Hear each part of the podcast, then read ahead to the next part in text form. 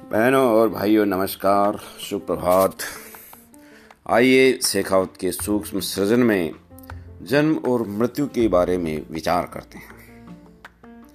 आत्मा तो अजर अमर होती है। इसका तात्पर्य हुआ कि आत्मा जन्म नहीं लेती है और इस तरह आत्मा की मृत्यु भी नहीं होती। लेकिन हम देखते हैं कि जीव तो जन्म भी लेते हैं और मृत्यु को भी प्राप्त होते हैं। हमारे पृथक पृथक शरीरों में हम पृथक पृथक आत्माओं के अस्तित्व को स्वीकार भी करते हैं। यह कैसे हो सकता है?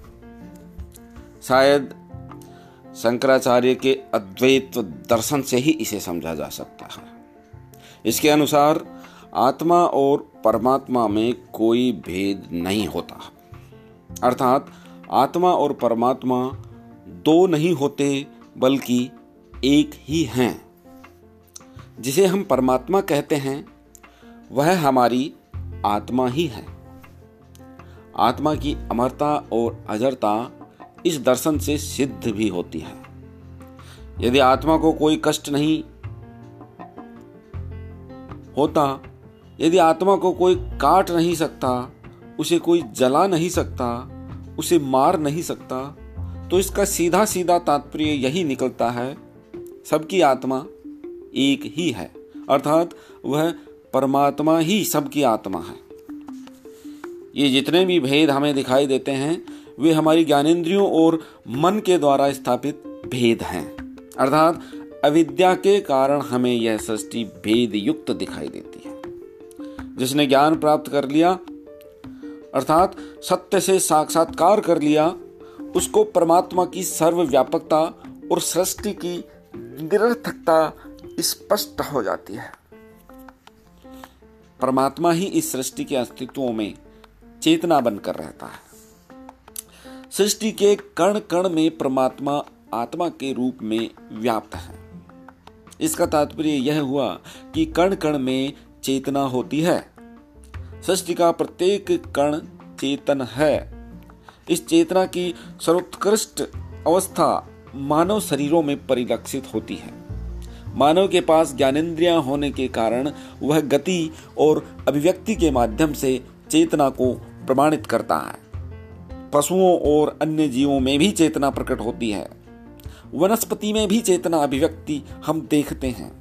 यहाँ तक कि मिट्टी, पत्थर, पर्वतों, समुद्रों, हवाओं आदि सभी में चेतना होती है। परंतु हम इसे चेतना नहीं मानते और इन्हें भौतिक कहकर पल्ला झाड़ लेते हैं, क्योंकि हम अविद्या से ग्रसित हैं।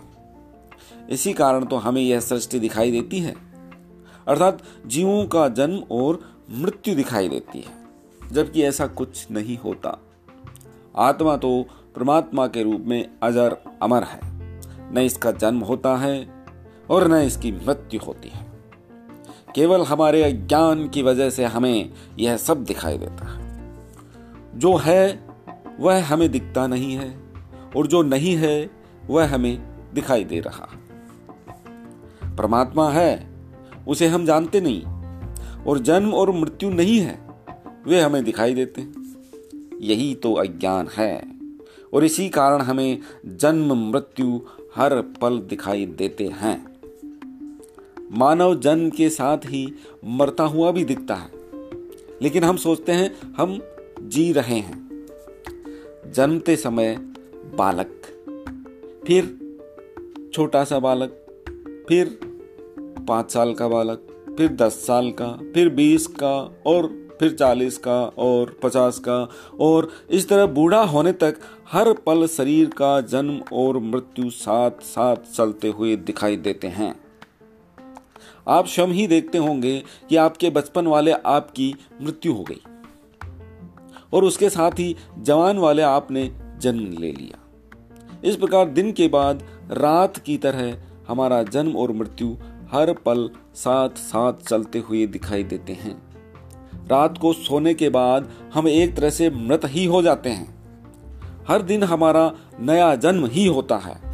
यह जन्म और मृत्यु का खेल तब तक चलता रहता है, जब तक हम पूर्ण ज्ञान को अर्जित नहीं कर लेते, अर्थात सत्य के दर्शन नहीं कर लेते, क्योंकि सत्य ही तो परमात्मा है, और जब परमात्मा का साक्षात्कार हो गया तो सृष्टि का भेद हमें समझ आ गया है।